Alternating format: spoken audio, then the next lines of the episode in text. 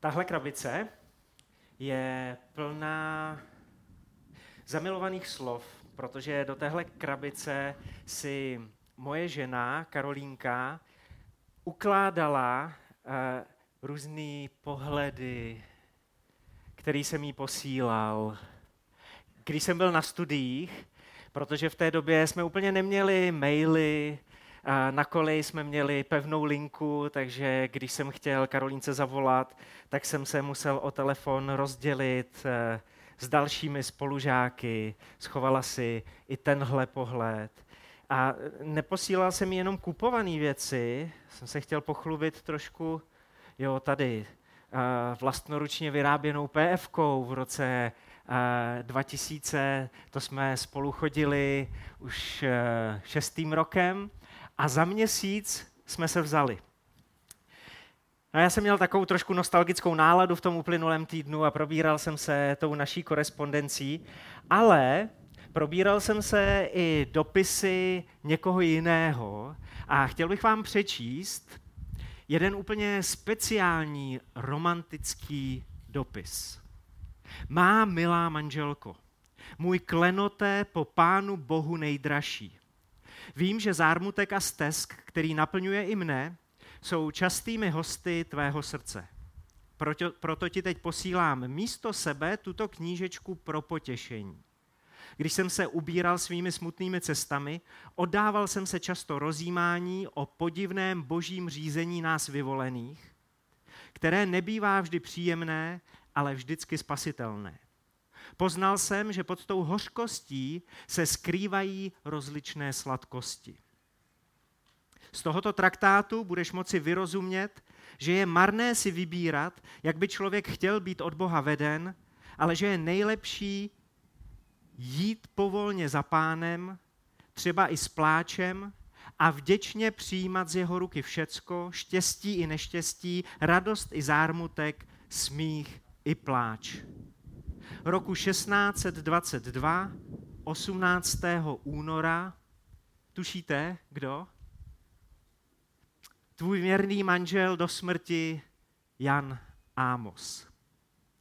Komenský tady tu svoji drobnou knížečku, kterou napsal jako romantický dárek pro svoji manželku Inspirace pánové na příštího Valentína, tak tuhle drobnou knížečku nazval Rozímání o křesťanské dokonalosti, rozumějte, o křesťanské ryzosti, ale to není ještě celý název, on je to mega dlouhý název.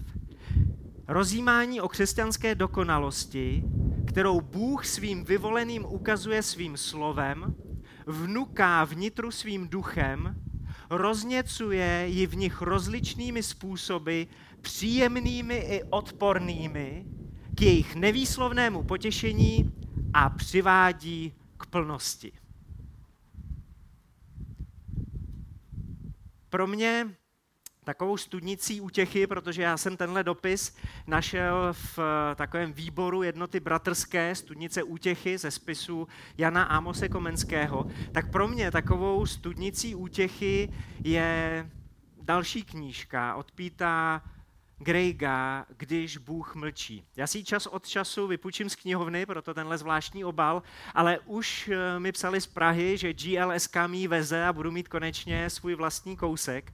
A já na sebe hned na začátku prásknu, že spoustu z toho, co tady dneska budu počítat, povídat, jsem zase vykradl eh, z mého oblíbence a velkého inspirátora Pita Grejga, zakladatele hnutí modliteb 24.7 smutek, zármutek, těžkosti, eh, Komenský to nazývá odpornosti. Něco, co je nám nepříjemný. Proč něco takového tahám do série Srdce v ohni, u který byste možná čekali, že bude taková optimistická a nadchávací. A já o tom chci mluvit, protože Bůh o tom mluví. Jan Ámos Komenský končí své zamyšlení modlitbou, kterou sestavil z biblických žalmů. A já před pár dny narazil na žalm, kterého jsem si v Bibli nikdy nevšimnul. Já mám pocit, že se mi tam objevil před několika dny jak nepozorný čtenář jsem. Je to žálm 39., který je celý o bolesti a těžkostech a ve čtvrtém verši výslovně zmiňuje oheň v srdci. Žálm 39., čtvrtý verš. Srdce mi vnitru hořelo, když jsem tesknil, plál ve mně oheň. Boží oheň. To je něco, co většinou jako křesťané máme spojené s takovými wow zážitky. Modlíme se, aby se nás Pán Bůh dotknul svým ohněm a čekáme, že to bude něco příjemného, že to bude něco milého, něco, o čem pak budeme vyprávět, takový rozjuchaný svědectví. Ale cíl Božího ohně není o vzrušujícím prožitku.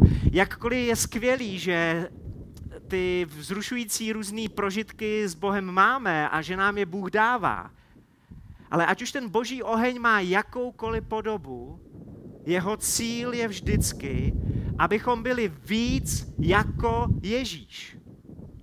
Abychom byli pokornější, víc jako Kristus. Abychom byli citlivější, víc jako Kristus. Abychom byli pokojnější, prostě víc jako Kristus. Abychom byli závislejší na Bohu, víc jako Kristus. Boží oheň nás přetavuje do podoby Božího syna. Já jsem se přiznal k tomu, že jsem nepozorný posluchač, ale schválně, jo. Před chvílí jsme tady zpívali chválu modlitba v poušti. A jedna sloka je o božím ohni. Víte, co zpíváme? Protože tam zpíváme o božím ohni, je to zároveň modlitba, aby se nás Bůh dotknul plamenem. Zpívá se tam o víře, která je tím ohněm přetiš, přečištěná a modlíme se, aby se nás Bůh dotknul tím plamenem a udělal naše srdce rizí. Možná, kdyby to nebylo zabalené do takové hezké melodie, tak se tohle tak často nemodlíme. Protože tahle modlitba v poušti vychází z něčeho, co napsal do jednoho ze svých dopisů apoštol Petr. A on tam říká, budu číst z prvního listu Petrova, z první kapitoly, třetí verš, Potom tam Petr píše nějaký dvě, tři větičky, ale já schválně skočím až do šestého verše, aby se vám to dobrým způsobem spojilo, protože on tam dává Petr jenom takovou závorku, která pro tuhle chvíli není úplně klíčová. Takže první dopis Petrův, první kapitola od třetího verše. Požehnán buď Bůh a Otec našeho Pána Ježíše Krista, který nám ve svém velkém milosrdenství daroval nový život, který, když vzkřísil Ježíše Krista z mrtvých, povolal nás k živé naději. Proto se radujte, i kdybyste teď museli nakrátko snášet různé zkoušky. Proto se radujte, že jsme povolani k živé naději, že Bůh skřísil Ježíše z mrtvých a že se to týká i nás, že tenhle živý Ježíš je nám blízko. Petr tady neříká, když eh, vlítnete do nějaké zkoušky, tak se modlete za to, ať je vám ještě hůř a z toho mějte radost. Tu radost spojuje Petr s Ježíšem. A taky říká, že musíme nakrátko snášet různé zkoušky uklidňuje, že to nebude na věky, ale že to bude jenom na krátko, ale zároveň upozorňuje, že to budou různé zkoušky.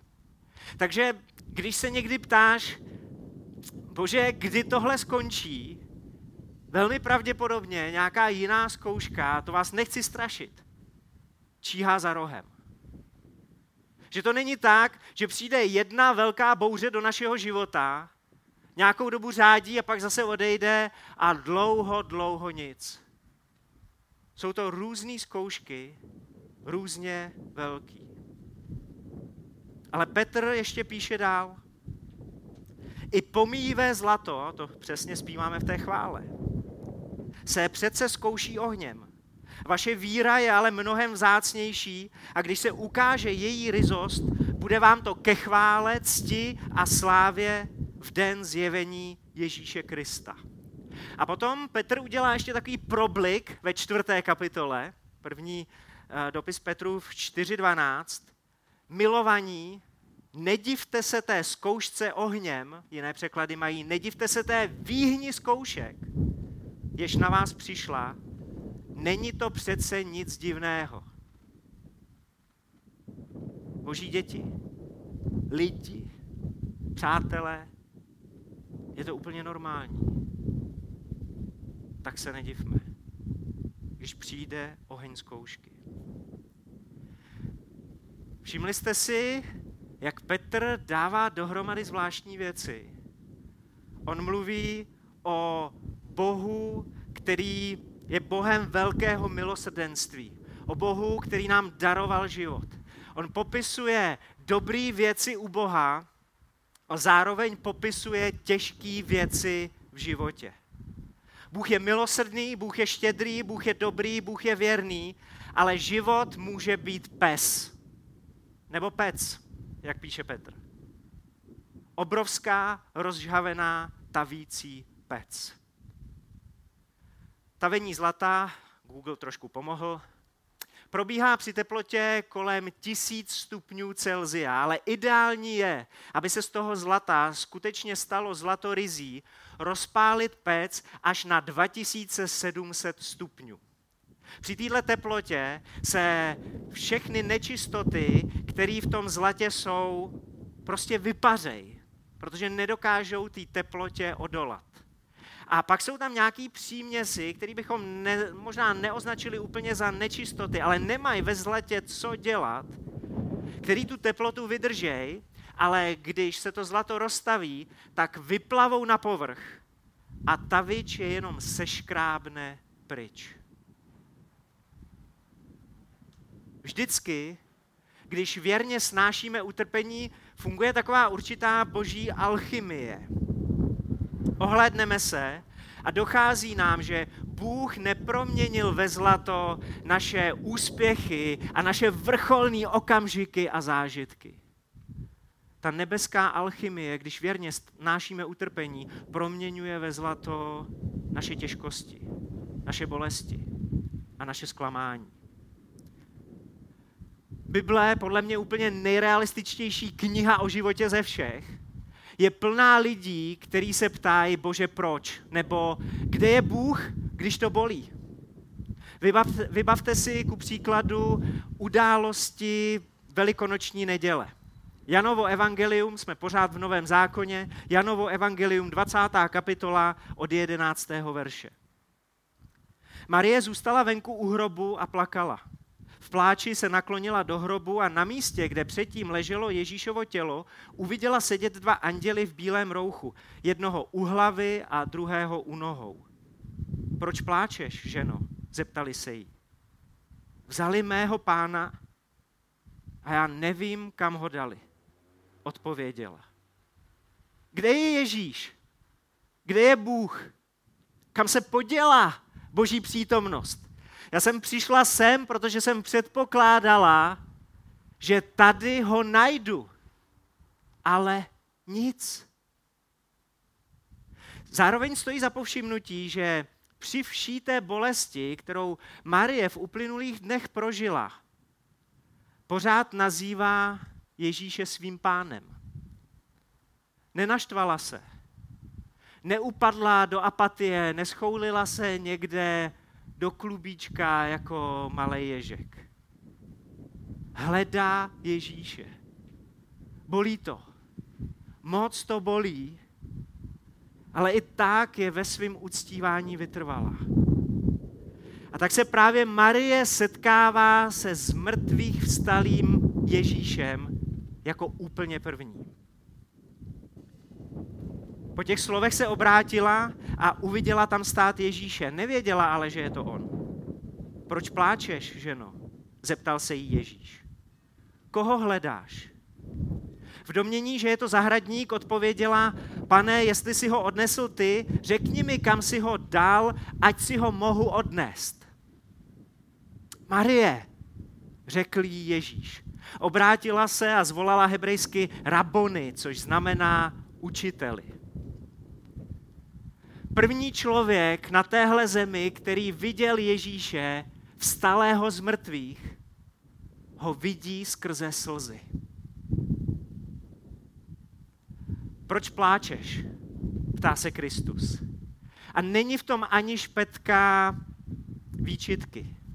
Marie neslyší od Ježíše nebůl. Takhle nás vychovávali některý tátové, ne? Přestaň řvát, nebo dostaneš a potom teprve budeš mít důvod brečet. Ale takhle se Ježíš neptá. Proč pláčeš? Ptá se Kristus. A není v tom ani náznak, že by Marino neštěstí zlehčoval nebo zesměšňoval. Proč pláčeš? Řekni mi to. Nestyď se naříkat. Mluv o tom se mnou. Křič, jestli ti to pomůže. A pak, až se odmlčíš, uslyšíš, jak vyslovím tvoje jméno.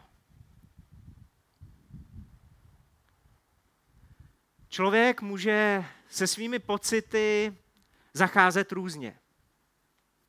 Jsou lidi, kteří svoje pocity uctívají a říkají si, pocitům se musíš klanět, pocitama se musíš nechat táhnout.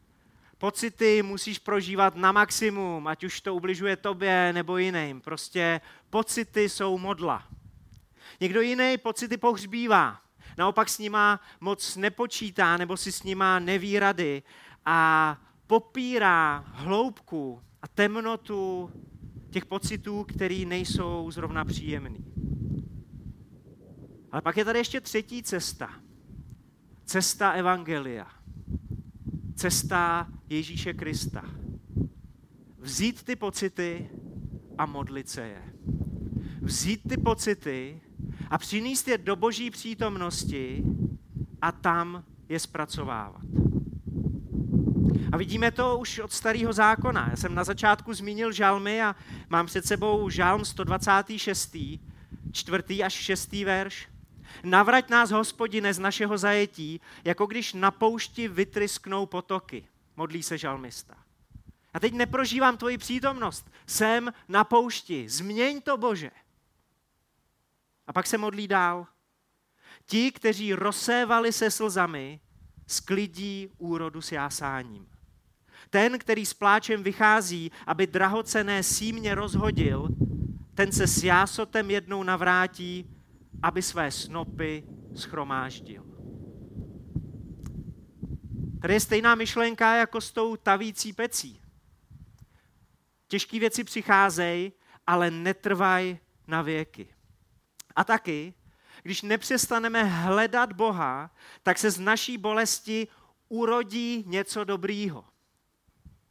Tady je taková jako zvláštní věc, protože někdy čekáme prostě, že bude bolest a potom snad přijde něco hezkého. Ale žalmista tady přímo říká, že z té bolesti, protože zasíváme slzy, v jiném žalmu je napsáno, že Bůh naše slzy sbírá do měchů, nebo Komenský říká do lahvic, prostě si všímá každý naší slzy a neignoruje ji tak když naše slzy zasíváme v boží přítomnosti, tak ve výsledku můžeme být mnohem radostnějšíma lidma, než jsme teď. Pamětí, pamětníci mezi náma nejspíš četli nějakou knížku od Johnny Erickson Tadové. Johnny, která v 17 letech kvůli blbýmu skoku do vody ochrnula od ramen dolů. Dneska je jí přes 70 a pořád cestuje po světě, slouží Bohu, káže a pořád je upoutaná na invalidní vozík. Na tom jejím ochrnutí se nezměnilo v podstatě nic. Založila službu, která pomáhá handicapovaným lidem. A Johnny, když komentuje Žálm 126, tak říká, pro mě ta bolest byla veliká, ale stejně tak byla veliká i sklizeň. Já jsem hodně zasívala v slzách, já jsem zasela hodně slz. A ta sklizeň byla obrovská, byla enormní. Modlit se pocity, přinášet je Bohu a zpracovávat je v boží přítomnosti, tak na to nakonec šel i boží syn. Modlí se v Gecemanské zahradě, což je mimochodem víc než symbolické, protože hebrejské gad šemánim znamená lis na olej. Ježíš svůj největší modlitební zápas prožívá na místě, kde se olivy drtily na kaši. A v Markově evangeliu ve 14. kapitole čteme. Marek 14, 32 a dál. Přišli na místo zvané Getsemane. Ježíš řekl svým učedníkům, počkejte tu, než se pomodlím. Pak vzal sebou Petra, Jakuba a Jana. Přepadla ho hrůza a úzkost. I řekl jim, má duše je smutná až k smrti. Zůstaňte zde a bděte. Poodešel od nich, padl na zem a modlil se, aby ho jeli možné, minula tato hodina. Řekl, Aba, otče, tobě je všecko možné. Odej mi ode mne tento kalich, ale ne co já chci, nýbrž co ty chceš. Možná se v tomhle období díváte na Ježíše skrz slzy, ale nepřestávejte se dívat. I v takhle těžkou chvíli Kristus oslovuje Boha Abba, Otče, tati, tatínku. Necítí boží lásku, ne, ne, neprožívá to, ale nepřestává v ní věřit. Nevidí v Bohu vesmírného sadistu. Pořád je to Abba. Ani ho nevnímá jako nějakého bezmocného senil, senilního strýčka, se kterým nemá smysl o té bolesti vůbec mluvit, protože takovejhle strejda někde na obláčku vám stejně nepomůže a nic s váma nevyřeší. Ježíš nevidí boží moc, ale nepřestává v ní věřit. A tak se modlí, tobě je všecko možné. Jsi mocný Bůh, můj život je pořád ve tvých rukou a je to to nejlepší místo, kde může být. Ztráta tvýho snu nebo ztráta tvýho blízkého, zdravotní problémy nebo jiná bolest z tebe velmi snadno můžou udělat zahořklého člověka. A nebo tahle tavící pec v boží přítomnosti z tvýho charakteru vytříbí poklad. Něco vzácného. Něco nádherného.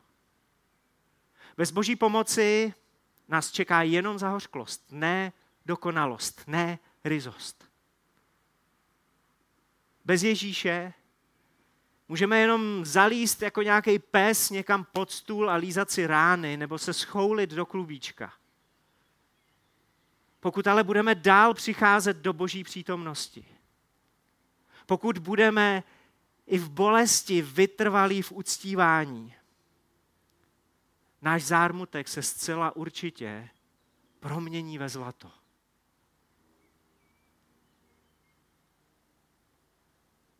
I dneska bych se rád modlil jednu takovou speciální modlitbu a protože jsem z ní nechtěl nic zapomenout, tak nebude úplně spontánní. Něco jsem si nechal napovědět od Píta a napsal jsem si to a něco šlo napřímo. Aba, otče, tatínku, když to bolí, hlavou nám víří všechna ta ujištění o tvoji lásce, ale srdce nám tvrdne a už nemáme sílu. Udělej prosím, co můžeš. Opravdu úplně cokoliv. Aby z nás spadla ta úzkost. Aby z nás spadlo to napětí. Otevři nám oči, abychom i skrze slzy viděli Ježíše. A obměkči naše srdce, abychom viděli jeho slzy pro nás. Aby nás dojali jeho slzy v Getsemane, aby nás dojali jeho slzy na kříži obměkči naše srdce. Jsou chvíle, dokonce jsou období, kdy vůbec nechápeme, proč naše modlitby prostě nevyslyšíš. ale chceme věřit, že jsi nás slyšel. Že ti na nás záleží, že jsi na naší straně. Aba, Otče, děkujeme ti společně jako mozaika, děkujeme ti společně jako církev za všechna tvá požehnání. Upřímně nevíme, co bychom dělali, kde bychom byli, nebo kdo bychom byli bez tebe. A tak, Aba, Otče, Tatínku, chceme ti věřit i teď. Ať už zažíváme cokoliv. Modlíme se, aby si nám do srdce dal svůj oheň. Aby naše srdce bylo rizí. Abychom byli víc jako tvůj syn. Aby to zlato v nás zářilo víc jako Ježíš. Amen.